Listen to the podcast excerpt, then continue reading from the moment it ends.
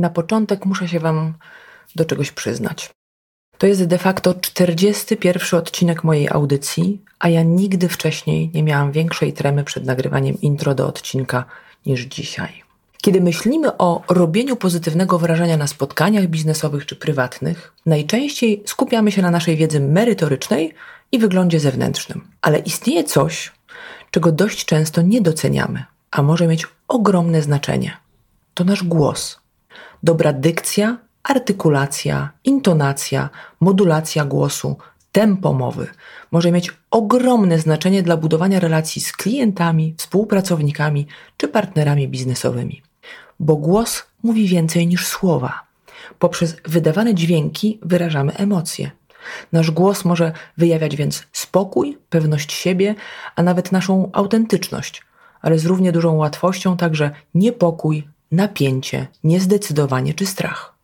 Stąd tak ważne jest, aby nauczyć się wykorzystywać go w sposób, który wspiera nasze intencje, ale też przekazuje nasze przesłanie spójnie z naszą osobowością.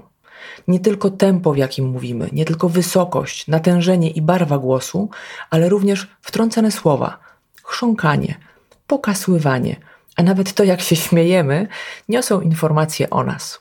No i sami doskonale wiecie, że nawet najciekawsza historia może przestać być interesująca, jeśli męczymy się z jej słuchaniem.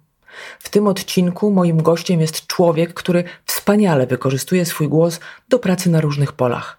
Zawodowy lektor, głos Netflixa, Eurosportu, ale także Eski Rock.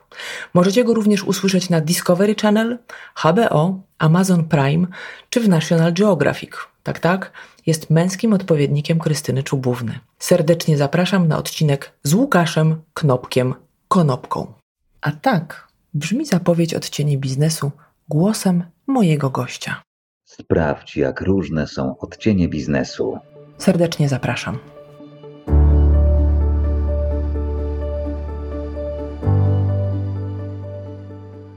Dzień dobry. Witam w kolejnych odcieniach biznesu. Dziś mam gościa dla mnie osobiście dość szczególnego, ale to pewnie wyjdzie trochę z naszej rozmowy. Zawodowy lektor, głos Eurosportu Jeski Rok, czyta firmy Netflixa, Discovery Channel oraz wielu innych. Pokrótce Łukasz Knopek Konopka, czyli Knopek pełną gębą. Cześć Łukaszu. Cześć, dziękuję za takie piękne przedstawienie. No nic dodać, nic ująć. Tym się zajmuję i tak działam. Tak, czyli zajmujesz się, mówiąc krótko, głosem, czy też pracujesz głosem. Myślę, że dla wielu jest to marzenie, bo to wyobrażenie pracy lektorskiej, że siadasz, przeczytasz film, zajmuje ci to 45 minut i idziesz do domu, ale do tego jeszcze dojdziemy, bo ja już trochę wiem, że to nie jest taka łatwa sprawa. Łukasz, naszą rozmowę chciałabym zacząć trochę od tego, bo wiem, że byłeś tancerzem i co się takiego stało, że od kilku ładnych lat pracujesz w zawodzie lektora, Dlaczego zrezygnowałeś z tańca, w którym odnosiłeś sukcesy? I co takiego spowodowało, że przeskoczyłeś na pracę głosem? Nie wymyśliłem sobie tej pracy, tego zawodu lektora, bo powiem ci, że jak chodziłem jako tancerz na castingi taneczne, to często trzeba było dawać wizytówkę. No i przedstawiałem się, opowiadałem o sobie i zawsze, przeważnie, no nie było takiego castingu, w którym ktoś by nie zwrócił uwagi na mój głos i powiedział: Wow, Łukasz, jaki ty masz y, piękny głos, ty może powinieneś w radiu pracować, ty się zastanów lepiej. I na samym początku to było takie pół żartem, pół serio, ale z, no, z biegiem tych castingów i z upływającym czasem nagle stwierdziłem, że ej, może faktycznie nie warto stawiać wszystkiego na jedną kartę i na tamten czas miałem takie założenie, że chcę po prostu całe życie tańczyć i to jest mój świat, podróże, startowanie w zawodach, poznawanie ludzi. Ale stwierdziłem, że dobra, dostałem głos, muszę go oszlifować i może faktycznie będę mógł i tańczyć, i zajmować się lektorstwem i czytać przykładowo reklamy, filmy.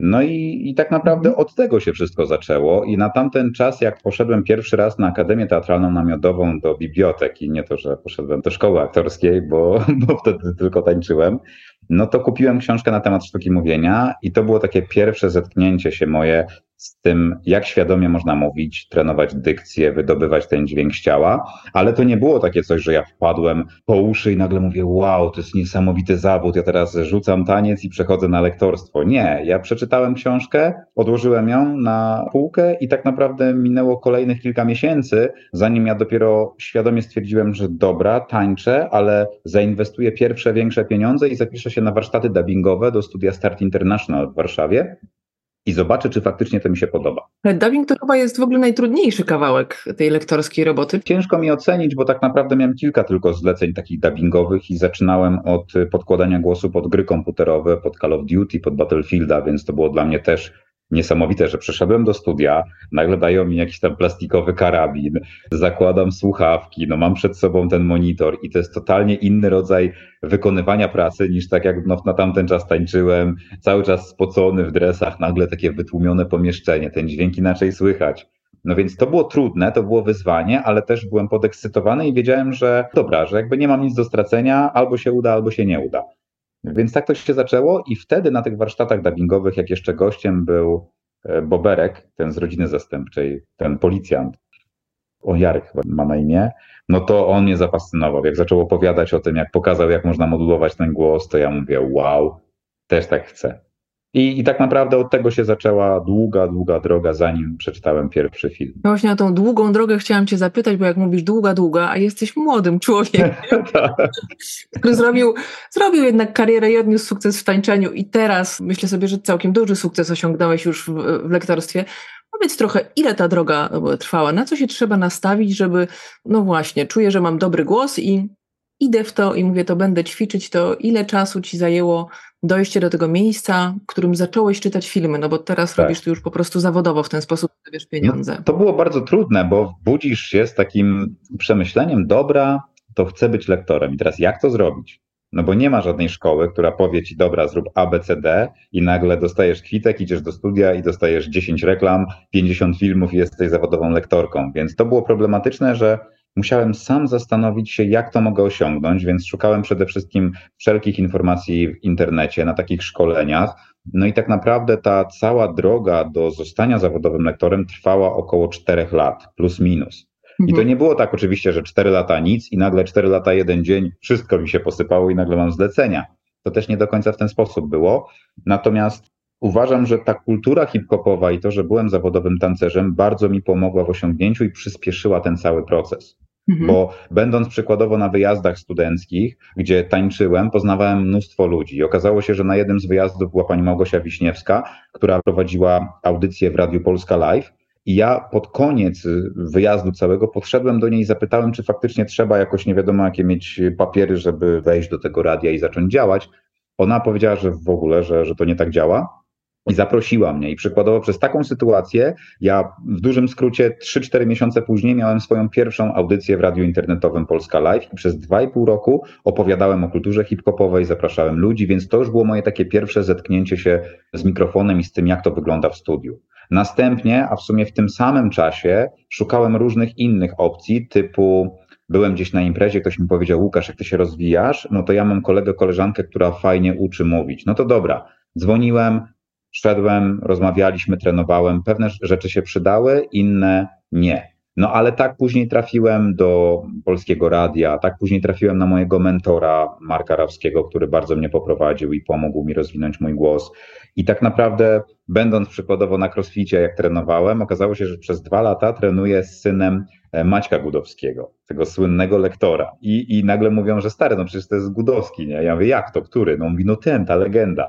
No i dzięki niemu trafiłem do studia MR Sound, gdzie świętej pamięci Rafał wziął mnie pod swoje skrzydła i wynajmowałem studio i czytałem filmy do puchy, czyli po prostu one nie wychodziły na antenę, ale mogłem trenować. Mhm. No i było mnóstwo takich sytuacji, w których po prostu wykorzystałem odpowiedni moment, czas, moją taką czujność, że za każdym razem gdziekolwiek wychodziłem, gdziekolwiek jechałem, to z tyłu głowy miałem takie coś, że może spotkam kogoś, kto mi pomoże i, i osiągnę sukces i dostanę jakieś zlecenie, reklamę. To jest też ciekawe, bo jesteś chyba pierwszym mężczyzną, który powiedział w moim programie, że coś mu się udało, a mam wrażenie, że to jest jednak efekt bardzo ciężkiej pracy systematycznej, codziennej pracy, bo w wielu wywiadach tak. mówiłeś o tym, że to jest w zasadzie taka dyscyplina codziennego powtarzania czasami tych samych rzeczy. To jest mordercza praca, a słyszałam, że też jeżeli chodzi o na przykład twój zgryz, no to on ci nie pomagał wcale w tej drodze, że to nie było tak, że ty po prostu usiadłeś i byłeś takim Łukaszem jak teraz, z tymi mhm. pięknymi zębami i po prostu usiadłeś i ćwiczyłeś tylko wyraźne mówienie, ładne akcentowanie i tak dalej. Dobrze, że o tym mówisz, bo faktycznie dużo osób myśli, że po prostu się z takim głosem urodziłem i moja droga była dużo szybsza i tak w ogóle łatwo poszło. ale faktycznie, abstrahując od tego treningu, systematyczności, zaangażowania, wydanych pieniędzy i zainwestowania w siebie, no to miałem bardzo krzywe zęby i to było problematyczne, bo cały mój okres dorastania był taki, że ja się wstydziłem mówić i miałem takie poczucie, że ja nie potrzebuję mówić, że ja nie chcę mówić. No ale jak możesz zostać lektorem, lektorką w momencie, kiedy przez kilka dobrych lat masz problem z tym i musisz powtarzać swoje wyrazy i swoje zdania i swoje wypowiedzi, bo ktoś cię nie rozumie. Mhm. I też na pierwszych warsztatach dubbingowych z produkcji tam ktoś był. Pamiętam, kto pracował naście lat i przy filmach, przy dubbingu i mówił Łukasz, mówi, ty masz jeszcze bardzo dużo, masz piękny głos, ale ty musisz to oszlifować, bo jeszcze masz słabą dykcję, masz braki, mhm. twój głos jest zbyt charakterystyczny, żeby czytać na przykład szeptanki, co mnie bardzo zdziwiło i tak trochę przykro mi się zrobiło, że kurde, czyli ja nie, nie spełnię tego swojego marzenia. Oczywiście nie uwierzyłem tamtej pani, co mi to powiedziała, no i na szczęście czytam teraz dla Netflixa i innych, ale tak, na samym początku nie było tak, że wow, panie Łukaszu, zapraszamy, będzie pan lektorem. Ja celowo to wyciągam, bo wiesz, bo ludziom się wydaje, że z tym się trzeba urodzić, a akurat w twoim przypadku to jest naprawdę ciężka, trudna praca. Ja jak gdzieś usłyszałam albo przeczytałam, tego nie pamiętam, bo trafiłam na ciebie gdzieś w mediach społecznościowych, a szukałam sobie miejsca, gdzie mogłabym ten głos ćwiczyć. No i tu chyba już mogę zdradzić, że wydaje mi się, że jestem pierwszą osobą, która zaprosiła cię do swojego programu, która przeszła twój kurs lektorski. Jeszcze wprawdzie nie wysłałam ci nagrań do oceny, e, ale jak cię zaprosiłam i wiedziałam, że się będziemy widzieć, to pomyślałam, że o tym wspomnę, bo zależało mi na tym, ja jestem z pierwszego wykształcenia filolożką polską, w związku z tym ten język miał dla mnie znaczenie. Ja też mhm. mam dużo, w ogóle lubię rozmawiać z ludźmi i to jest coś fajnego. Natomiast to jest dla mnie coś takiego, co zazwyczaj było częścią nieodłączną mojej pracy. Natomiast szukałam kogoś, kto, no właśnie, pomoże mi mówić lepiej, sprawniej, bo ja też się łapałam na tym, że mówię bardzo szybko, że mówię czasem niewyraźnie i tak dalej. No i tak też trafiłam na ciebie. I zanim się zdecydowałam, żeby się z tobą uczyć, no to trochę szukałam materiału, żeby cię lepiej poznać. Jak usłyszałam, że ty nosiłeś chyba cztery aparaty, mhm. sobie Chryste, on czy dołożył do tego jakąś historię, że to, że to no, nie... No, dziwnie, nie? Tak. Ten gość teraz mówi w taki sposób, ja rozumiem, że można mieć piękną barwę głosu, ale jak usłyszałam wtedy, czy przeczytałam tam tą historię, to pomyślałam sobie, Chryste Panie, to całkiem nieźle, albo całkiem dużo już mam, to mogę ćwiczyć. Wiesz, to mnie też jakoś zmobilizowało i myślę sobie, że, że to jest też fajne dla tych, którzy chcą rozpocząć tę drogę, żeby też usłyszeli, że to nie jest tak, że to podbieta chwal, że Knopek to się urodził z takim głosem pięknym, usiadł, trochę poćwiczył. Nie, tak nie jest. Ale powiem Ci, że no nie wysłałaś mi jeszcze nagrań, ale mówisz pięknie, wyraźnie. Także naprawdę czekam na nagrania oczywiście, ale widać naprawdę progres i widać też to, jak dużo musiałaś popracować nad swoją wymową, bo mówisz bardzo ładnie. No, usłyszeć to od ciebie to jest naprawdę największy komplement. Słuchaj, a powiedz mi trochę o tym, jak wygląda rynek lektorów w Polsce? Czy w ogóle jest określona liczba lektorów?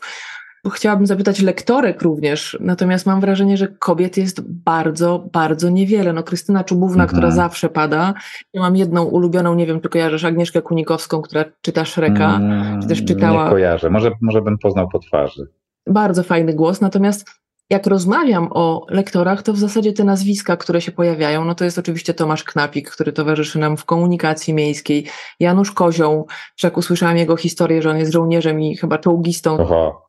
To ja nawet nie wiedziałem. Ja to gdzieś usłyszałam, jak czytałam sobie na temat tej pracy. No gdzieś Stanisław Olejniczak przychodzi mi do głowy, Piotr Borowiec, Jacek Brzostyński i Konan Barbarzyńca, taki wiesz, kultowy film. tak. Natomiast jest mało kobiet. Jak ten rynek wygląda w Polsce? Na samym początku, jak wchodziłem w to środowisko, to faktycznie dużo osób stwierdzało i mówiło mi, że to jest bardzo hermetyczne środowisko. No i faktycznie takie jest, jeśli chodzi o czytanie szeptanek, czyli filmów dokumentalnych, seriali, filmów no to faktycznie mija się na korytarzach praktycznie te same osoby.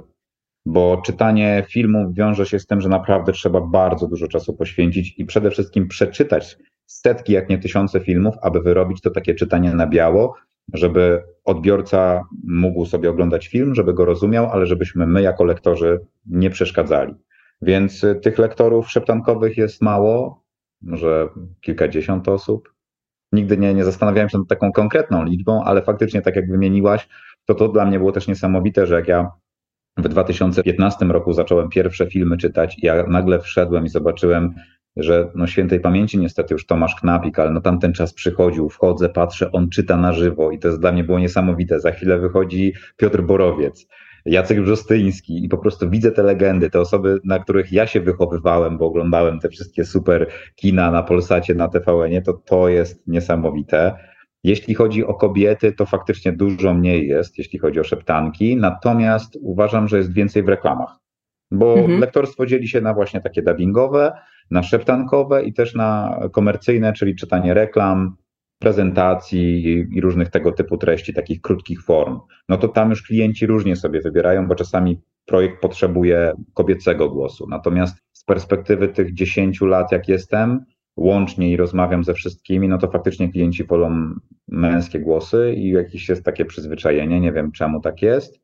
Więc rynek reklamowy jest dużo więcej lektorów, a szeptanki mało. To prawda, że rzeczywiście niezwykle rzadko. No oczywiście Krystyna Czubówna, ja się wychowałam na jej. Tak. Po prostu mogłam leżeć godzinami przed telewizorem i słuchać, jak, jak czyta film. Zresztą do tej pory sprawia mi to ogromną przyjemność i to ćwiczenie z plastikowym pudełkiem. No ci, którzy skończyli kurs, będą wiedzieli, co proponujesz swoim uczniom.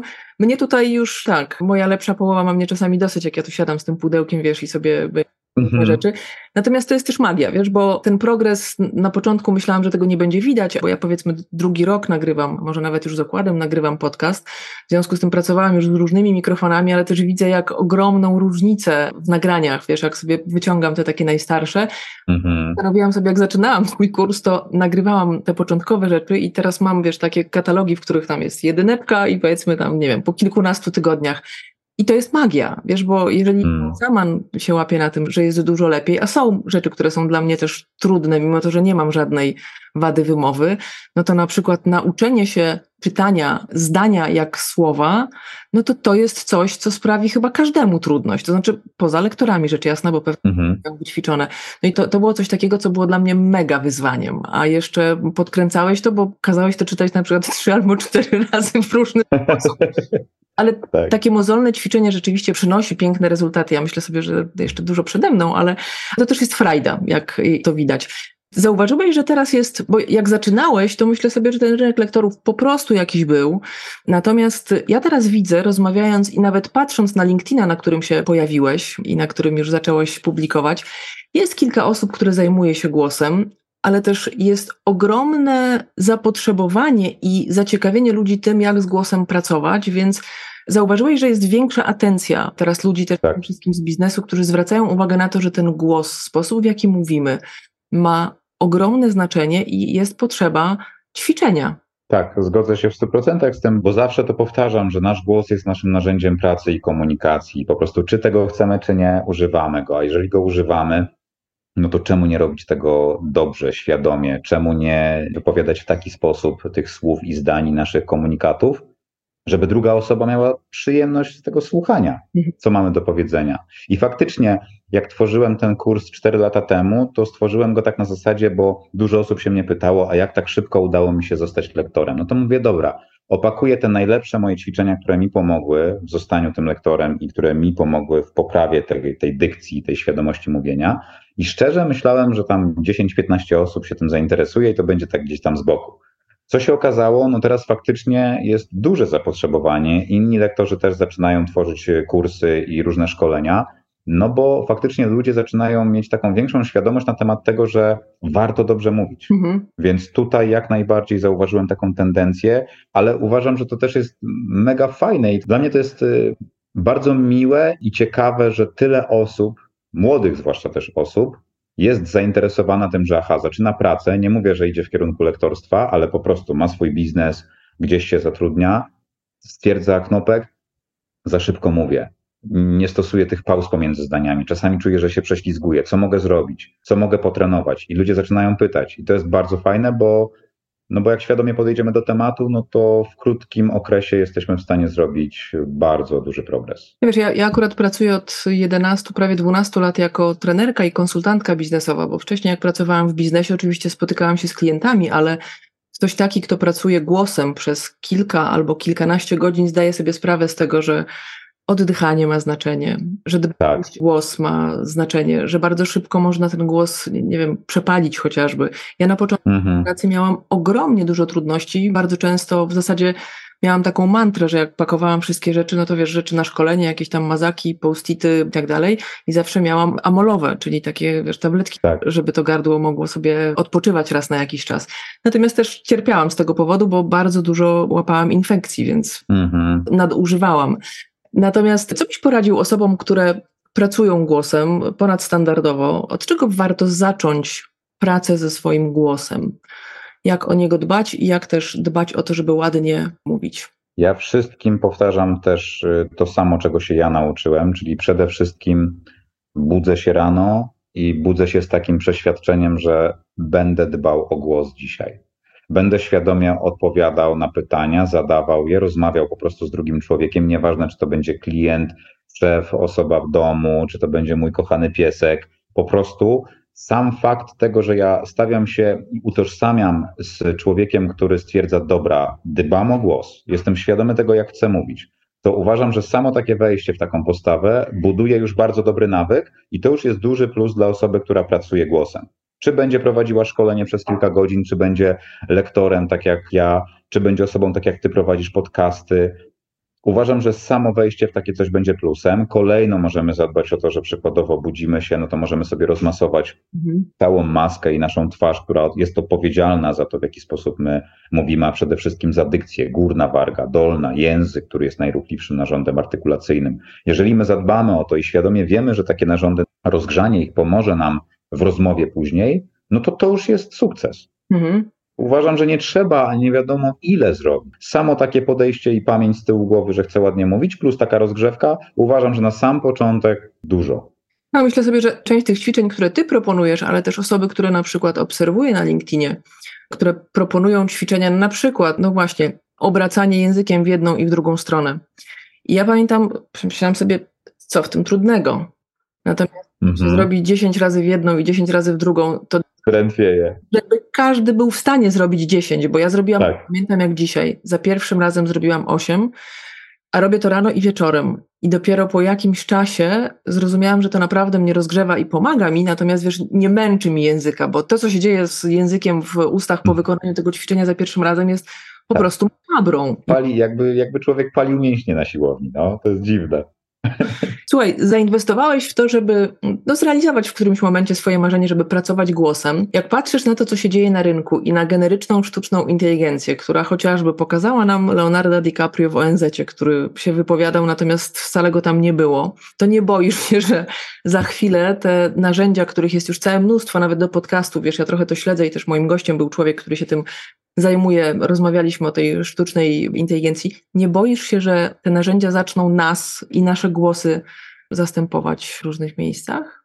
Z jednej strony mam takie coś, że zdaję sobie sprawę, że to wszystko się tak szybko rozwija, że na bank no już teraz albo za kilka lat w przód będą takie programy, które będą w stanie podłożyć na przykład za mnie głos pod reklamę. Ostatnio kumpel mi nawet podesłał próbkę mojego głosu wygenerowaną przez jakiegoś tam właśnie AI no szczerze nie brzmiało to, mówię stary, mówię, no trochę brakuje jeszcze temu AI, żeby, żeby przeczytał tak jak ja, bo tam nie ma emocji dla mnie w tym, tam nie ma takiej duszy, że jednak no jak siadasz i robisz coś, się angażujesz, to ten głos i ta intonacja to brzmi.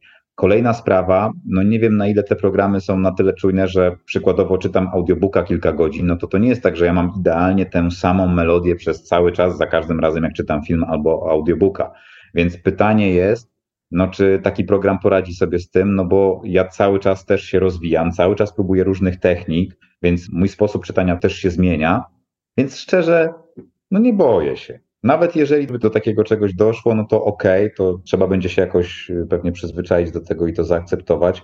Też mam plany na siebie i na moją przyszłość niedaleką, trochę dalszą, więc też wiem, że za 20 lat na pewno będę w innym miejscu i pewnie będę robił inne rzeczy. Nie mówię, że nie będę robił lektorstwa, ale już sobie to wszystko tak kształtuję, że, żeby się nie okazało, że nagle wstanę i o kurde AI jakby no, zgarnęło moją pracę. że poszło za ciebie do, do, do roboty. Wspomniałeś o audiobookach.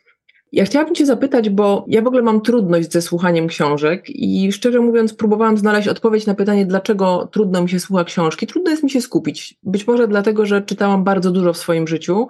I jednak ten papier i wiesz, przewracanie kartek, nie wiem, no mam tak, że ja w ogóle lubię papier. Ostatnio zaczęłam czytać na Kindlu, próbuję się do tego przyzwyczaić, to nie jest tak, że to jest naturalne. Ale mam problem ze słuchaniem i zastanawiam się, na ile Twoim zdaniem lektor ma realny wpływ na to, czy książka mnie wciąga, czy nie? Bo są czasami takie głosy, że słyszysz i myślisz sobie, nie, no po prostu nie. Ja tak mam w podcastach, że są osoby, które mają bardzo ciekawe podcasty, ale trudno mi się słucha na przykład całego odcinka, bo ten głos jest taki, że mhm. mi gdzieś tam uwiera. Jak to jest z audiobookami? Uważam, że lektor ma potężny wpływ na to, czy ty posłuchasz i zostaniesz przy danym audiobooku, czy nie. Bo tak naprawdę my mamy jeszcze trochę, wydaje mi się, trudniejsze zadanie niż aktor, no bo aktor przykładowo gra całym ciałem, gra głosem, a my tak naprawdę jako lektorzy mamy do dyspozycji tylko i wyłącznie i aż głos. Czyli teraz głosem my musimy przenieść odbiorcę, załóżmy w dany świat fantazy, czy to będzie tekst popularno-naukowy, no to musimy ładnie czytać zdanie jak jedno słowo.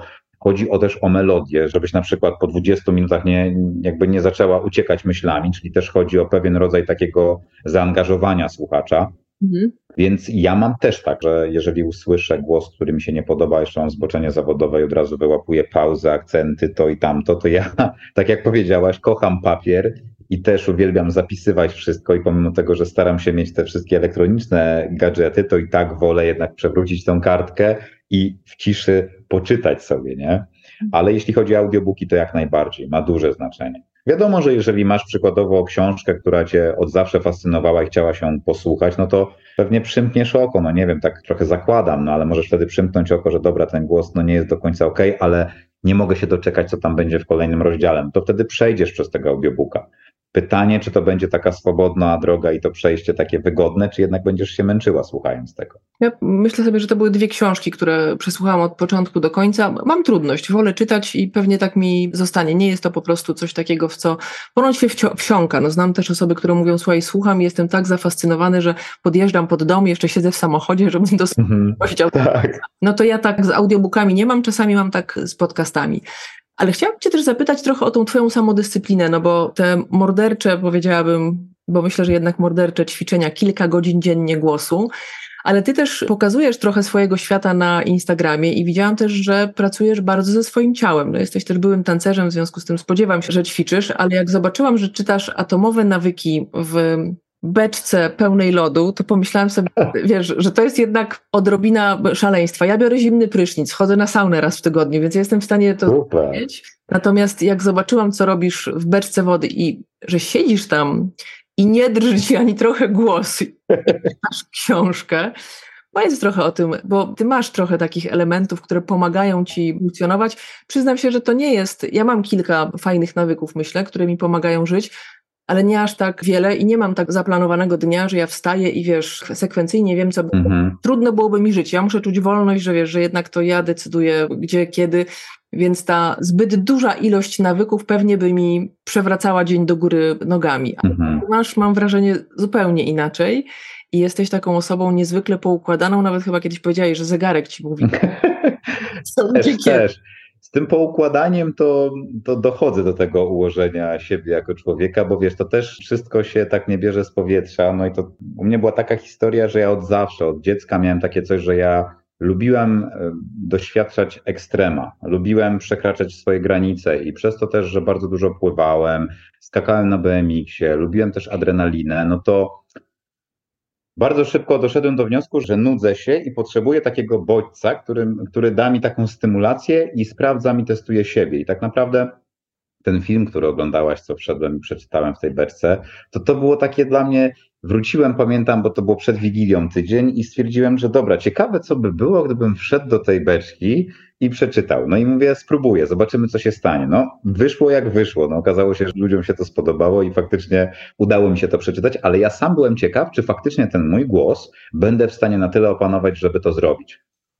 To jest pierwsza rzecz. Robię te zimne prysznice od nie pamiętam kiedy, zanim jeszcze ten cały boom był podczas pandemii, że wszyscy po prostu wskakiwali do wody. To ja jakoś czułem, że ta zimna woda daje mi duże profity. Nie rozumiałem jeszcze, co tam się dzieje w tym moim organizmie, ale po przeczytaniu książek Wim Hofa przez, przez pandemię i też zaangażowaniu się w, w tą tematykę, no to się okazało, że bardzo dużo daje swojemu ciału. No i w połączeniu z takimi nawykami o poranku daje mi to takie spełnienie. To jest dla mnie taki mój sukces, że jako człowiek jestem w stanie pomimo życia, jakie jest czasami chaotyczne, tak sobie poukładać choćby godzinę o poranku, że ja wejdę do tej zimnej wody, właśnie mogę sobie coś przeczytać, niekoniecznie w tej beczce z zimną wodą, ale mam to tak poukładane. To nie znaczy, że ja całe życie miałem tak zawsze poukładane i to nie znaczy, że ja jestem cały czas poukładany, bo to jest cały czas taka trochę walka. Ja mam bardzo dużo energii w sobie i jak nie zajmę się i nie skupię na czymś konkretnym, no to ta energia idzie na rzeczy, które nie powinna iść i po prostu wolę się trzymać tych zdrowych nawyków. No to trochę jak ja wprawdzie biorę minutowy zimny prysznic po tym, jak się wykąpię czy wymyję i minutę stoję mhm. zimną wodą i też na saunie oczywiście chłodzę się zimną wodą. Mam wrażenie, że to jakoś buduje odporność i tak dalej, że to jakoś dobrze się podtrzymuje tak. po prostu. Natomiast no nie wyobrażam sobie, i taką rozmowę też toczyłam z jednym z moich kolegów, który morsuje i on mówi, nie wyobrażam sobie wziąć minutowego zimnego prysznica. Ja mówię, Marek, ty no jak to możliwe? Zresztą ta rozmowa toczyła się na LinkedInie, przecież ty morsujesz i biegasz na bosaka po śniegu. On mówi, to jest zupełnie co innego. Tak, ale jest takie coś, dokładnie. Prysznic jest dużo gorszy niż wejście do zimnej wody. Nie, no w ogóle nie jestem sobie w stanie tego wyobrazić, ale być może po prostu muszę spróbować morsować, bo wydaje mi się, że prysznic nie jest niczym szczególnym, ale no trudno.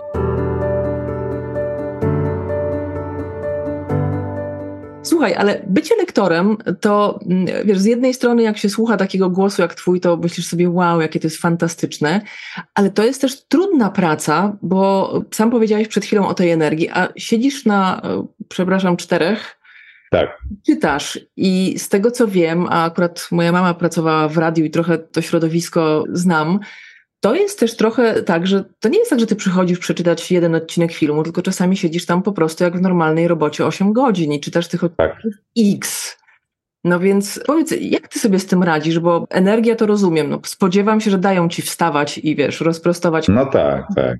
E, czy coś wypić, ale jak ty się później regenerujesz, jak ty odpoczywasz? To jest najtrudniejsze, moim zdaniem, psychicznie, żeby wytrzymać i cierpliwie nie ruszać się przez te godziny, bo u mnie to jest najtrudniejsze. Bo na samym początku, wiadomo, byłem zafascynowany tym, że wchodzę do studia, będę czytał, wow, udało mi się.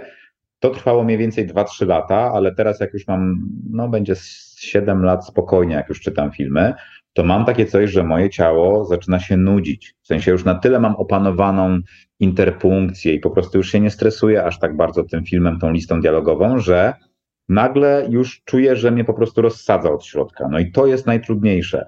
Jeśli chodzi o regenerację, no to, to to, o czym przed sekundą rozmawialiśmy. Przykładowo mam 8 godzin filmu, wracam do domu, to pierwsze o czym marzę to właśnie wejść, po prostu zlać się lodowatą wodą albo wejść do beczki, jeśli ją mam na balkonie. Bo to jest dla mnie taki reset układu nerwowego, reset tego stresu i tego no, całego napięcia, które się w jakiś sposób zebrało przez cały dzień. Nie jest to jakoś bardzo fizycznie tak y, obciążające podczas pracy, ale widzę to, jak wracam do domu. Jak już wyjdę z tego studia, wsiądę do samochodu, to nagle czuję, że tak czuję się tak bardzo zmęczony. Mhm. Więc to nie jest tak kolorowo, że tak, no fajnie, jeżeli jest też materiał ciekawy do przeczytania i czytam przykładowo o II wojnie światowej, o, o bohaterach II wojny światowej, o rekinach, no to spoko. Ale jak trafiają mi się czasami takie filmy, które, które po prostu no, są straszne, no to wtedy musisz to przeczytać i po prostu zapomnieć o tym. No wiesz, ale to też z jednej strony siedzenie w miejscu, ale jak powiedziałeś stres, z czym się wiąże stres? Bo wiesz, jak ktoś mówi jestem pilotem samolotów, mhm. No tak, no to to dopiero jest stres. Wtedy siedzisz, przepraszam, w pluszowej kabinie przed mikrofonem. Umiesz pięknie czytać, znasz wszystkie zasady. Powiedz trochę więcej o tym stresie. Z czego on wynika? Bo czy to jest rodzaj tremy? Bo ja słyszałam, pracuję czasami z aktorami, prowadząc różne warsztaty, na przykład właśnie prezentacje publiczne, czy przygotowywanie ludzi do występowania na konferencjach. Pracuję z kolegą, który jest aktorem i on kiedyś mi powiedział, mówi, słuchaj, z tremą jest tak, że jak przestajesz ją czuć, to znaczy, że nie możesz już wychodzić na scenę. Tak, słyszałem to. Jak to jest w Twojej pracy? Czy to jest trema, czy to jest właśnie stres? Czego Ty się tam obawiasz? Co powoduje, wiesz, ten, nie wiem, jak u Ciebie objawia się trema, bo niektórym drży głos, niektórym drżą kolana, a są też tacy, którzy mówią, mam, nie wiem, potężny kamień w brzuchu. Mhm. Jeśli chodzi o filmy, to już nie mam takiego stresu, ale na samym początku ten stres polegał na tym, że wchodziłem i wiedziałem, że mam na przykład trzy odcinki do nagrania jako początkujący lektor. stresowałem się bardzo tym, że ja muszę je przeczytać, bo po tych trzech godzinach wchodzi kolejny lektor, no i ja muszę się wyrobić. I były sytuacje, w których na przykład myliłem się co drugie, trzecie słowo, bo tak się stresowałem, albo tekst był źle przygotowany, że ten kolejny lektor musiał mhm. czekać, a po nim kolejny. Więc ten stres wynikał z tego, że no wiedziałem, że daję ciała pod kątem tego, że jeszcze mój aparat mowy nie jest do końca tak na przykład rozczytany i przygotowany i ci inni czekają. No a wiadomo, w takich firmach, no to czas to pieniądz. No po prostu masz 45-minutowy odcinek, no to na niego masz godzinę. Tak naprawdę z poprawkami, żeby się jeszcze napić, załatwić, wracasz i lecisz z tematem dalej. Więc ten stres w ten sposób się objawiał, że bałem się, że przeze mnie inni będą czekali.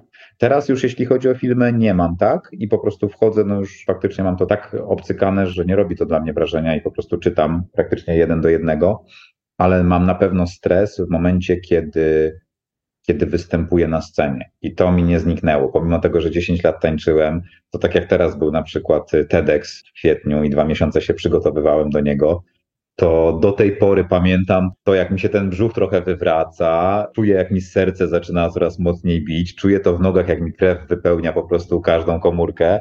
No i to jest takie coś, że jestem tu i teraz. Bardzo dużo myśli mi wchodzi takich, że ej, a co będzie, jeśli ja się pomylę, co będzie, jeśli ja nie dam rady, a co jeśli ja zapomnę tekstu w połowie. No natomiast wchodzę później na scenę, jak już wejdę, no to staram się lecieć z tematem i zrobić dobrze występ, ale jak najbardziej ten stres jest obecny przede wszystkim go akceptuję i sobie pozwalam na to, że jako człowiek mogę się stresować. I, i to jest nic złego. Jak się pomylę, trudno, jakoś wybrnę z tej sytuacji. Mhm. Ważne, żeby po prostu się no, nie poddawać nie? i żeby nagle nie zejść ze sceny. Trochę mnie uprzedziłeś, bo chciałam powiedzieć, bo nie wiem, czy wiesz, ale ten TEDx jest od wczoraj opublikowany na YouTubie. Tak, właśnie podesłali mi tam znajomi i już też miałem nawet szansę sam siebie obejrzeć bo byłem ciekaw, jak to wyszło. Ja też przed naszym spotkaniem przez przypadek wpisałam raz jeszcze w YouTubie Twoje imię i nazwisko i zobaczyłam, że jest nowy TEDx i udało mi się go obejrzeć. To jest prawie 17 minut.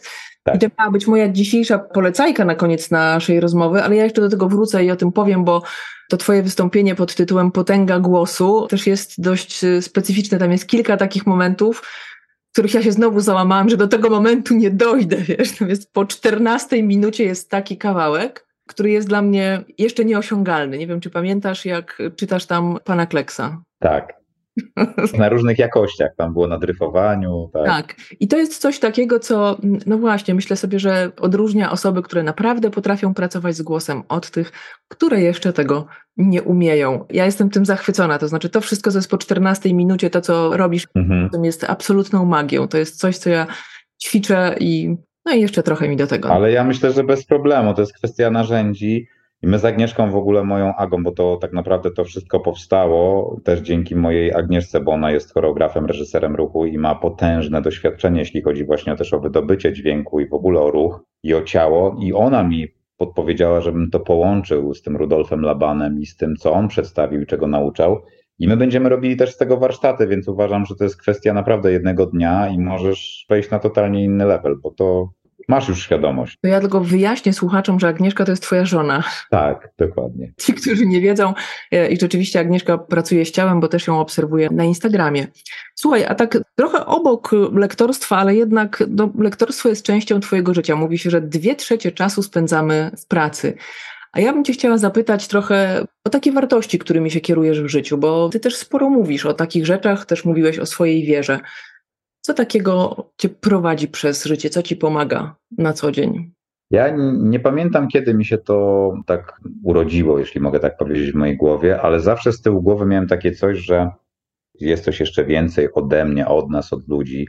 Zostałem wychowany w rodzinie chrześcijańskiej, niemniej od zawsze ciągnęło mnie w stronę książek psychologicznych na temat tego, jak działa nasz umysł, co my nim możemy tworzyć. I tak naprawdę od samego początku, od 14 roku życia, bardzo mocno zagłębiłem się w te tematy i trzyma mnie w ryzach to, że wierzę w Pana Boga, wierzę w to, że On dał mi głos, dał mi ciało i no tak jak jest napisane, no według wiary nam się stanie. I od samego początku czułem takie coś, że mam w sobie ukryte talenty, którymi chcę się podzielić z ludźmi i nie wiem skąd mi się to wzięło, że od zawsze miałem takie coś, że lubiłem inspirować ludzi. Lubiłem wychodzić spoza strefy swojego komfortu, bo sam się bardzo bałem przekraczać te granice ale jak to mi wychodziło, to stwierdzałem, że kurde, jak później rozmawiałem z kolegą, koleżanką i mi ktoś odpowiadał, że ej, no to fajnie to powiedziałeś, to może ja też spróbuję.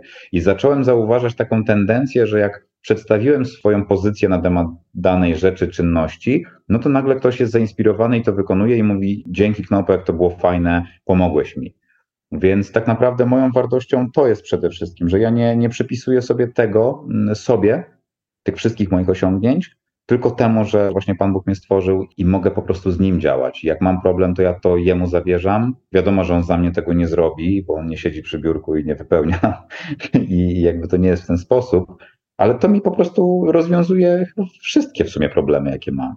Czasami są momenty, w których jestem załamany, bo jestem człowiekiem i mam prawo się czasami załamać i szukam odpowiedzi, Natomiast y, wierzę w dobro, wierzę w to, że drugi człowiek też oczekuje tego, co trochę ja, czyli tego, żeby zostać wysłuchanym, zaakceptowanym, żeby było to poczucie bezpieczeństwa, akceptacji, miłości. Ja staram się w jakiś sposób też być miły, dobry i kochający dla drugiej osoby. I uważam też, że to po prostu później wraca do mnie. No to też mam coś takiego, że uważam, że dobro, dobro wraca. Z tym, że ja akurat mam też tak, że ja też zostałam wychowana w rodzinie chrześcijańskiej, natomiast nie ukrywam tego, że od bardzo, bardzo wielu lat, w zasadzie chyba ostatni raz byłam w kościele, jak miałam lat 18. Mhm. Dla mnie to są dwie różne rzeczy i też Oczywiście. co się dzieje też e, trochę w naszym kraju, tej sytuacji związanej i z pedofilią w kościele i sposobie, w jaki to jest e, załatwianie, to nie jest najlepsze słowo, ale wiesz, procedura. Ja wiem o co ci chodzi, doskonale to rozumiem. Tak. Natomiast to też jest taki ważny kawałek. Myślę, że każdy z nas ma coś, tak? Tak, tak, tak, Dla tak. mnie jest to też coś takiego, co mi towarzyszy, natomiast y, instytucja w postaci Kościół w ogóle mogłaby dla mnie jako miejsce, nie jest mi potrzebne do kontaktu z tym. Dokładnie. Ja mam to samo. Oddzielam wiarę od konstytucji i od tej całej otoczki, która się tworzy. I zawsze tak robiłem. Ja też paradoksalnie poszedłem na warsztat 12 kroków. Byłem tam 3 lata, bo to jest właśnie taki chrześcijański. Co prawda on na samym początku wyszedł od anonimowych alkoholików, ale też no, przez to, że tam odkryłem siebie i wszedłem w głąb siebie, to się okazało, że, że właśnie nie potrzebuję chodzić do, do kościoła, żeby mieć kontakt z Panem Bogiem i od dwóch lat już nie chodzę. I też jest super, czuję się dużo lepiej, bo wcześniej miałem wrażenie, że robię to po to, żeby zaspokoić potrzeby innych, najbliższych w moim otoczeniu, a nie tak naprawdę swoich, nie? Więc mhm. Tak, no jakby rozumiem to doskonale. A powiedz mi proszę, bo spodziewam się, że raz na jakiś czas przytrafia ci się jakaś porażka że jest coś takiego, wiesz, co nie wyjdzie. Jak ty sobie radzisz w takich sytuacjach? Bo powiem ci, dlaczego o to pytam, bo no każdy z nas doświadcza różnych trudniejszych momentów w życiu, coś nie wychodzi, coś się nie udało, coś gdzieś tam przepadło. Natomiast jak rozmawiam z ludźmi, którzy mają tak dużą samodyscyplinę i dążą do takiego perfekcjonizmu, bo taki rys twojej osoby mi się maluje, to wydaje mi się, że to jest dużo trudniejsze. Też nie ukrywam, że mówię trochę jakby o sobie i wiem, jak ja przeżywam takie rzeczy. Ciekawa jestem, jak to jest u ciebie. No porażki trudno przeżywam. Nie ukrywam, że jest to dla mnie misja, ale też już zszedłem z tego perfekcjonizmu, a przede wszystkim zszedłem z tego takiego poczucia, że ja muszę za wszelką cenę udowodnić innym, że zasługuję na taką akceptację i że ja pokażę, że jestem najlepszy, bo ja miałem taki skrypt destrukcyjny, miałem wgrany przez praktycznie całe swoje życie. I to się pewnie będzie ciągnęło do końca mojego życia, bo to nie jest tak, że po prostu opuszczę go, w sensie, że to tak się nagle wyleczę, Natomiast to było dla mnie zmorą, że ja okazało się, że wiele rzeczy, jak nie większość w swoim życiu, nie robiłem dla siebie, tylko dla innych. Ja w momencie, jeśli chodzi o porażki, teraz pozwalam sobie na nie.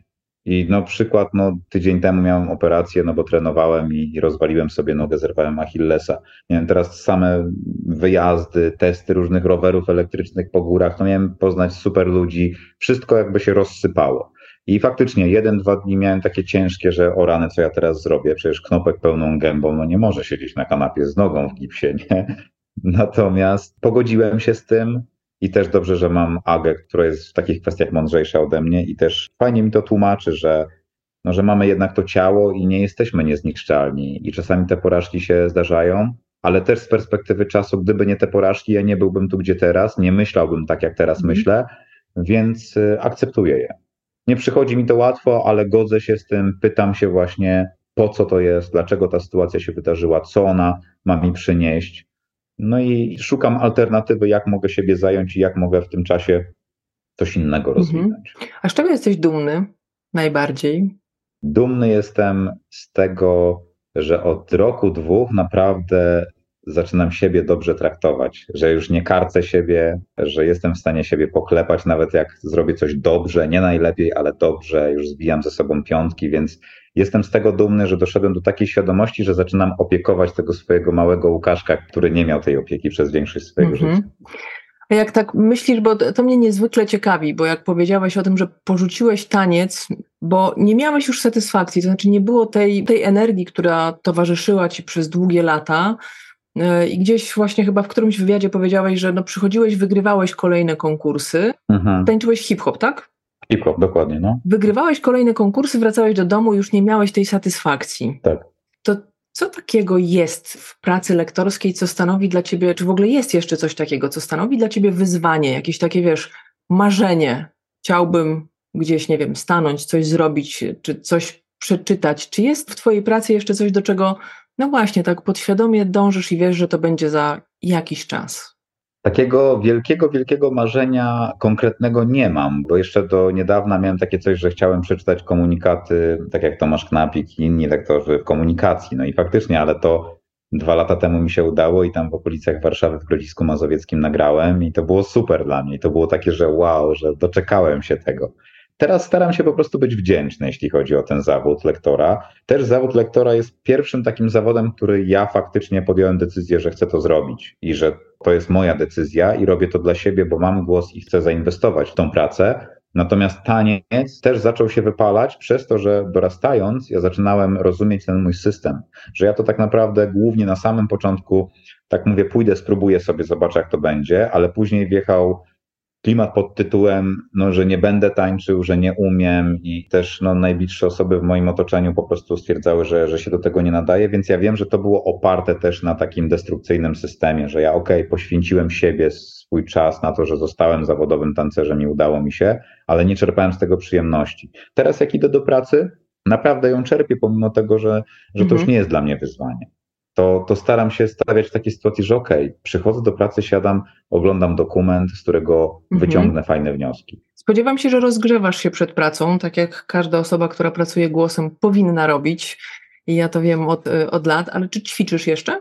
Ćwiczę w pracy. Mhm. To jest tak, że jak teraz był cykl tych moich rozgrzewek na Instagramie, no teraz na razie je zawiesiłem, no to faktycznie też robiłem to na potrzeby innych osób Niemniej już teraz mam tak, że po prostu jak przychodzę do studia, mam dwie godziny czytania, to traktuję jako to dwie godziny ładnego czytania. Ale samo to, że ja mam cały czas z tyłu głowy takie coś, że ja chcę mówić dobrze cały czas, 24 godziny na dobę, no to tak naprawdę no non-stop trenuję. Teraz trenuję rozmawiając z tobą, żeby ładnie, konstruktywnie tworzyć te zdania i, i rozmawiać. To jest dla mnie na przykład też wyzwanie, bo Czasami są jakieś takie luki w głowie, że chciałoby się coś powiedzieć, ale nie do końca wiesz, jak to zrobić.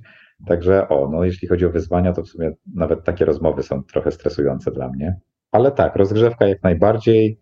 Niemniej mam takie z tyłu głowy, że po prostu chcę ładnie mówić. To ja też tak mam, natomiast w domu prywatnie bardzo często, wiesz, jak się spieszę, to potrafię mówić tak szybko, że sama się czasami zatrzymuję, Chryste tak niedokładnie, ale od momentu, kiedy ćwiczę głos, to staram się właściwie w każdej jednej sytuacji, nawet wiesz, jak mówię dzień dobry, albo dzisiaj rano jeszcze trochę zaspana schodziłam po truskawki, to szłam po klatce schodowej i tam, wiesz, masowałam i myślę sobie, to jednak jest potrzebne. Za chwilę będę sięgać, mhm. by rozmawiać. Ja w ogóle bardzo cenię i bardzo lubię ludzi, którzy zwracają na to uwagę. W sensie, wiesz, że tak. czasami spotykasz kogoś takiego i widzisz, że on mówi bardzo swobodnie i to nie jest tak, że się jakoś tam napina, tylko po prostu mówi ładnie i ma to dla niego znaczenie. Ja znam kilka takich osób i zawsze z przyjemnością ich słucham. Co, jak się zamawia logo, nie wiem, pewnie zamawiałeś, bo jak dostałam przesyłkę, na przykład tutaj, do dzisiaj nie wiem, co to znaczy. Nie, no bo obróć go, to jest Mikołaj. Ma czapkę. To trzeba było tak, no to te, teraz już. O ja, dobrze. No więc w grudniu, widać, że w grudniu kupowałam kurs. Tak. Mikołaja nie widziałam. Było ho, ho, ho, ale no dobra, no przynajmniej mam Mikołaja. W tym roku popracuję, żeby to było jakoś tak może bardziej. Tak, ale to wiesz, to może po prostu to, bo ja potrzebowałam wersji dla słabszych, tego się trzymajmy.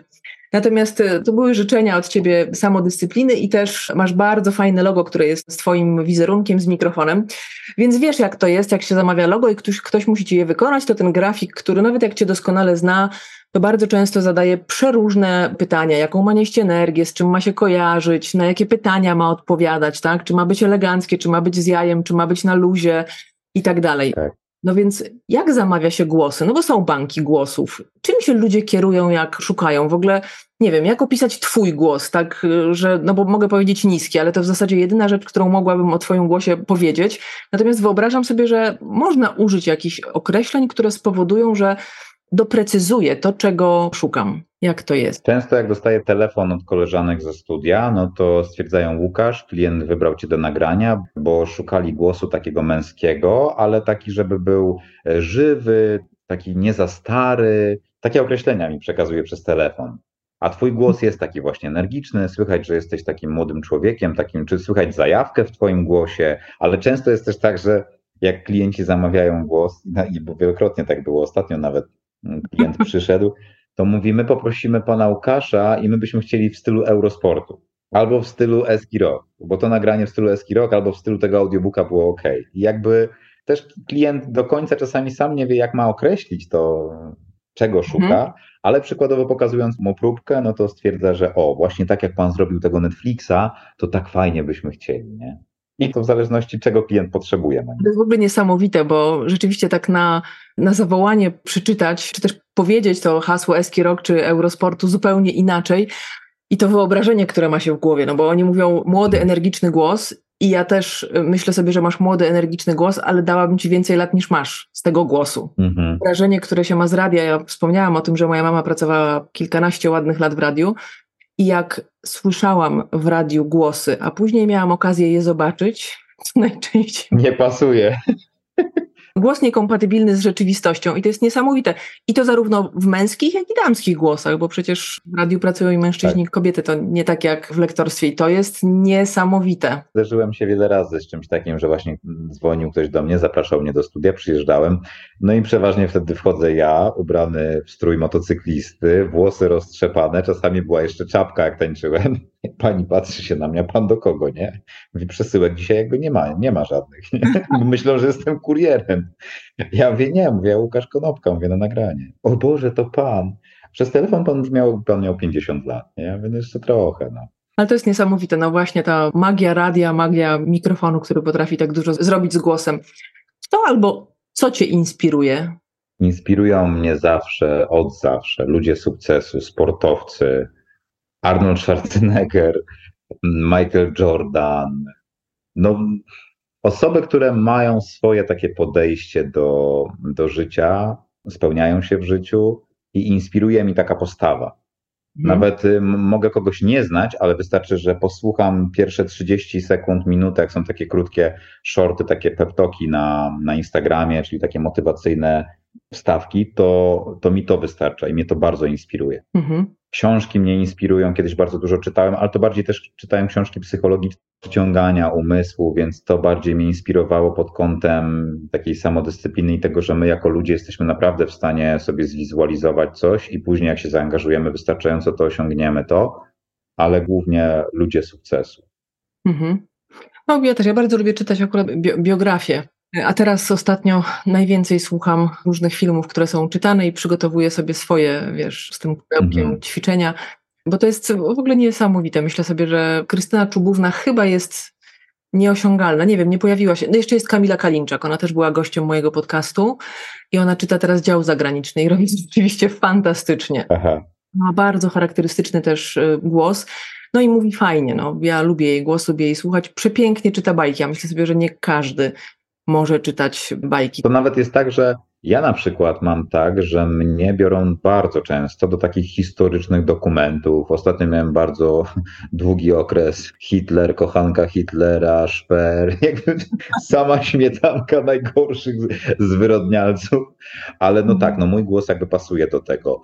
Chicago Med, Chicago Fire, bardziej takie seriale, gdzie jest dużo akcji i tak dalej, to okej, okay. ale no są filmy, w których po prostu no nie biorą mnie, no bo ten głos nie pasuje, także tutaj naprawdę też, też jest taka skala, nie? I przypasowują się. Mówi się, że żyjemy w czasach takiego long life learningu. Czy jest coś, czego się uczysz teraz? Też trochę mówiłeś o tej przyszłości, ja chciałabym na chwilę do tego uczę za moment. Się, uczę się codziennie grać na gitarze, bo mam takie trochę niespełnione marzenie, że jakbym jeszcze raz miał zacząć 10 lat temu tą całą przygodę, to jednocześnie uczyłbym się śpiewu, mhm. bo bardzo zawsze się wstydziłem wydobywać ten dźwięk z ciała, a jak widzę, jak ktoś gra na instrumencie i śpiewa i wydobywa taką pełnię tego głosu, to mam po prostu ciary, czasami łzy mnie zalewają i czuję, że też bym tak chciał. Więc teraz mam takie coś, że rozwijam się i trenuję słuch, trenuję gitarę i trenuję śpiew.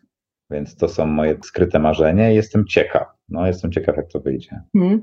A czy to jest jakoś, jeżeli mogę Cię zapytać, oczywiście możesz powiedzieć, że nie powiesz, ale powiedziałeś, że masz te plany na przyszłość, na kilka lat, nawet na, hmm. na kilkanaście.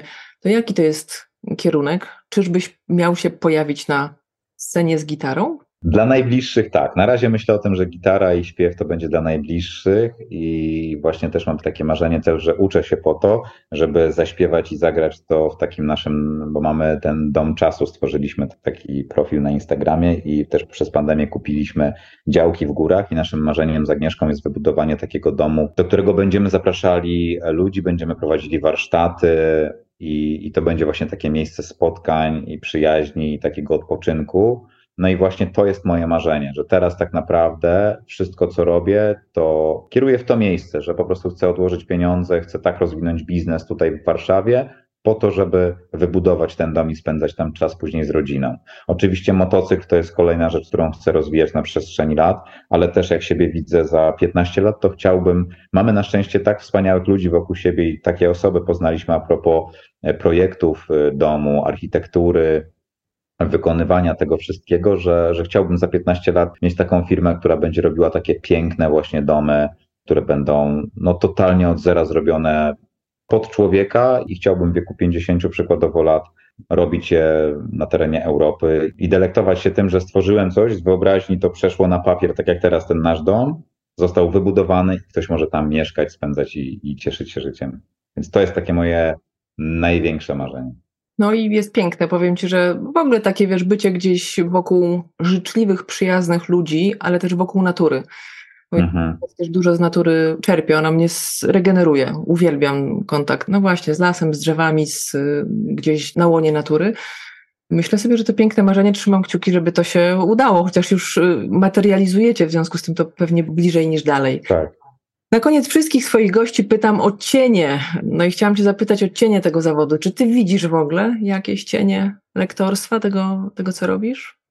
Cienie to znaczy takie że... gorsze strony, coś takiego. A, gorsze strony. Gorszą stroną może być to, jak na przykład pandemia była, to doświadczyłem tego, że miałem deficyt ludzi. Jako były tancerz przychodziłem na zajęcia, miałem mnóstwo osób, mówiłem, dzieliłem się ruchem, a tutaj deficytem jest to, że wchodzę i jestem zamknięty w czterech ścianach, w takim czasami bardzo ładnych i wygodnych tych ścianach hotelu, ale nie ma, nie ma ludzi wokół mnie i jestem sam ze sobą, jest tylko kolega realizator, więc to jest chyba takie czasami najtrudniejsze. Jak jest bardzo dużo filmów i, i potrafisz siedzieć 5 dni w tygodniu po 8 godzin, jesteś zamknięta, nie masz tego naturalnego światła, no to to jest, to jest taki cień. To musi być hardkorowe doświadczenie. W sensie... nie, nie, no, no, tak, to jest, to jest najtrudniejsze czasami, bo ja właśnie lubię być na świeżym powietrzu, a tu niestety jest inaczej. Więc chyba to mi tak pierwsze przyszło do głowy. No czasami to, że trzeba się zasiedzieć w tym fotelu i jak masz dużo tych filmów, no to niestety boli, boli tyłek. Tak to, tak to naprawdę no, jestem zadowolony. No, jakby nie widzę jakichś takich większych tutaj przeszkód, jeśli chodzi o ten zawód. Też przygotowałem się do niego, więc nie mam problemu z głosem. Nie mam żadnych jakichś takich dolegliwości większych. No, czasami tam raz do roku się rozchoruję, no to grypa wiadomo, ale poza tym nie używam żadnych wspomagaczy, po prostu mówię, rozmawiam, cieszę się życiem, czasami sobie zapalę papieroska, czasami się napiję dobrego whisky i jakby no nie przejmuję się tym, no bo jestem czujny na tym punkcie. I... Hmm, szczerze mówiąc, z tym papieroskiem to mnie zaskoczyłeś. No, dlatego mówię ci to, co mówiłem o tych dobrych nawykach i tych bardziej takich innych, to tak, to trzymam to w ryzach. Akurat wiesz, jeżeli chodzi o whisky, to ona też może mieć bardzo dobroczynny charakter. Ja akurat wolę wino, ale tak. zdarzało mi się popalać ale chyba od czasów pandemii w ogóle nie wzięłam papierosa do ust. Mhm. Ja w ogóle nigdy się nie potrafiłam, w cudzysłowie, nie potrafiłam się uzależnić od papierosów, więc ja potrafię sobie od tak zapalić, ale jakoś, nie wiem, tak sobie to ułożyłam w głowie, że jak będę palić, to z tym głosem mogę mieć problemy, w związku z tym, że teraz mam taką atencję na to, żeby, Aha, wiesz, tak. dużo czasu, więc tak się przyglądam. I jak dostałam od ciebie przesyłkę w grudniu, e, bo zrobiłam sobie taki prezent grudniowo-urodzinowy, bo w styczniu z kolei mam y, urodziny i dostałam te tabletki Gelovox. tak. One uratowały mi życie, wiesz, na jednej z konferencji, na których występowałam, bo wróciłam z ciepłych krajów i złapałam y, jak, jakiś taki, wiesz, nieżyt gardła, coś mi się działo z krtanią i to pozwoliło mi w ogóle, wiesz, pociągnąć panel, który tam prowadziłam. Pytam swoich gości również o polecajki. Bardzo często pytam o książki, natomiast y, już ostatnio powtarzam, że to nie musi być oczywiście książka, ale coś takiego, co cię jakoś zainspirowało, co ci rzuciło nowe światło na, nie wiem, na życie, na, na to, co robisz. Czy to jest podcast, czy chociaż pytanie cię o film, który warto obejrzeć, to takie trochę, trochę śmieszne, więc czy jest coś takiego, co byś chciał polecić moim słuchaczom, bo wpadamy, wiesz, w te bańki, kupujemy w tych samych miejscach, algorytmy hmm. podpowiadają nam te same książki. Więc może jest coś takiego, co, co jest absolutnie wyjątkowego i z innej beczki, albo coś, co ciebie poruszyło. Jest taka książka, tylko poczekaj, bo teraz tak, z tą nogą nie mogę wstać. Widzisz mnie cały czas? Widzicie cały czas. Dobra, to poczekaj. Ja tylko tak wieloryb nie. Jest taka książka bardzo fajna, która tłumaczy właśnie, też mi dużo dała do myślenia, że jestem w odpowiednim miejscu i czasie. Wieloryb nie może latać o sztuce stawania się sobą. To jest Max Lucado. Hmm. I powiem Ci, że ta książka jest bardzo fajna, bo pokazuje właśnie, że rodzimy się z talentami. Ona, ona zahacza o chrześcijaństwo i o wiarę. Mhm. I ona, ona naprawdę bardzo mi tak rozjaśniła, że jestem w odpowiednim miejscu i czasie. Ja ją czytałem, pamiętam, w 2016 roku, jak czytałem Drogę Krzyżową tam na Światowych Dniach Młodzieży Krakowie. I to jeszcze bardziej tak mnie uderzyło, że wow, że kurde, mam ten głos, to ja wjeżdżam w to i rozwijam. Oczywiście ta książka Jamesa Cleara, Atomowe nawyki, bardzo fajna, taka delikatna, ale pokazuje naprawdę, jak tworzyć nawyki, jak wychodzić ze złych. To mi też bardzo dużo dało do myślenia, więc myślę, że te dwie pozycje będą ok. No i nieskromnie uważam, że ten TEDx mój jest teraz tak przygotowany, że. Zepsułeś mi wszystko, bo TEDx miałam powiedzieć ja. To tylko te dwie książki, poczekaj, to tylko te dwie książki i to koniec. Teraz. Ja nie tnę materiałów, ale rzeczywiście po raz pierwszy chciałam, bo naprawdę wpadłam na to, bo gdzieś koło godziny 13.30, myślę sobie kilkanaście minut akurat na spokojnie mogę sobie to obejrzeć, więc chciałam powiedzieć, że to jest już w internecie i naprawdę, naprawdę warto. Potęga głosu TEDx Wrocław, Łukasz Konopka. Ja od 14 minuty jestem zakochana, chyba sobie to wytnę. chyba sobie to wytnę i będę ćwiczyć, bo to jest bardzo dobre ćwiczenie, żeby to zrobić e, z takim e, mistrzostwem, przeczytać pana Kleksa w tylu różnych odsłonach. Czy ja cię mogę prosić o to, żebyś, e, no właśnie, zastanawiam się, czy jakoś zaprezentował ten swój głos, żeby, żeby moi słuchacze i słuchaczki poczuli tą magię twojego głosu. Nie wiem, czy Netflix, czy SK Rock, czy może masz coś innego, też przez chwilę pomyślałam, jednym z, czyli takim hasłem, które towarzyszy mojemu podcastowi jest sprawdź, jak różne są odcienie biznesu. Natomiast powiedziane twoim głosem... A poczekaj, spróbujmy. Sprawdź, jak, jak jeszcze raz powiedz? Sprawdź. Jak różne są odcienie biznesu. Sprawdź, jak różne są odcienie biznesu. Ach, bajka. Pięknie. No to mogę tego Netflixa. Netflix. Serial oryginalny. Mistrzostwa Świata w Eurosporcie już jutro o 20. No na przykład. Piękne. W ogóle ta energia, którą masz w głosie, to jeszcze dawaj Eski Rock, bo Eski Rock jest taka soczysta. Słuchacie Eski Rock. Gramy co chcemy, tylko na 93,3 FM. Cudownie. Ja jestem zachwycona Twoim głosem i tym, co potrafisz z nim zrobić. Mam taką nadzieję, że no właśnie, gdzieś będę się zbliżać. Ja wprawdzie ćwiczę pierwszy rok, więc jeszcze jakieś 3,5 roku przede mną może, a może troszkę mniej. Natomiast cieszę się, że, że, że trafiłam na Ciebie na swojej drodze i polecam wszystkich. Zresztą podlinkuję oczywiście Twoją stronę na swojej stronie internetowej, żeby słuchacze mogli zajrzeć, bo rzeczywiście to jest języczkiem uwagi i ja się też bardzo cieszę jako filolożka polska, że ludzie chcą ładnie tak. mówić, a ty też trochę mówisz o ortografii, o różnych y, innych y, elementach języka. Bardzo serdecznie Ci dziękuję za dzisiejsze spotkanie i za to, że znalazłeś chwilę. Wiem, że nogę masz wyprostowaną, bo jest w nipie.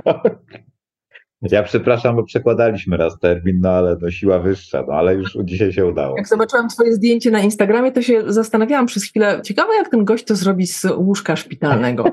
Ale byłeś tam bardzo rozbawiony, więc pomyślałam, że ty jakoś szybko stamtąd wyjdziesz i rzeczywiście w zasadzie to tam o, o kilka dni żeśmy przesunęli to nasze spotkanie. Ja ci życzę, żebyś spełniał marzenia te o domkach i o budowaniu i, i o całej reszcie. No i żebyś szybko doszedł do siebie, bo wiem, że ta część ruchowa jest niezwykle istotna, więc życzę życzę Ci bardzo dużo zdrowia i dziękuję za nasze dzisiejsze spotkanie. To była ogromna przyjemność. Dla mnie również. Bardzo dziękuję za poświęcony czas i za super pytania i taką lekkość w rozmowie, bo robisz to naprawdę turbo dobrze. Ach, dziękuję Ci ślicznie.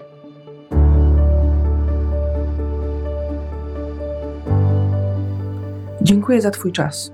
Mam nadzieję, że nasza rozmowa była dla Ciebie inspirująca. Jeśli Ci się podobała, udostępnij ją znajomym, zostaw lajka i zasubskrybuj, aby nie umknął Ci żaden odcinek. Będzie mi miło, jeśli podzielisz się swoją opinią. Napisz kilka słów recenzji. To dzięki Tobie mogę się rozwijać i trafiać do szerszego grona odbiorców. To dla mnie ważne i bardzo Ci za to dziękuję. Już dziś zapraszam Cię na kolejny odcinek. Sprawdź, jak różne są odcienie biznesu.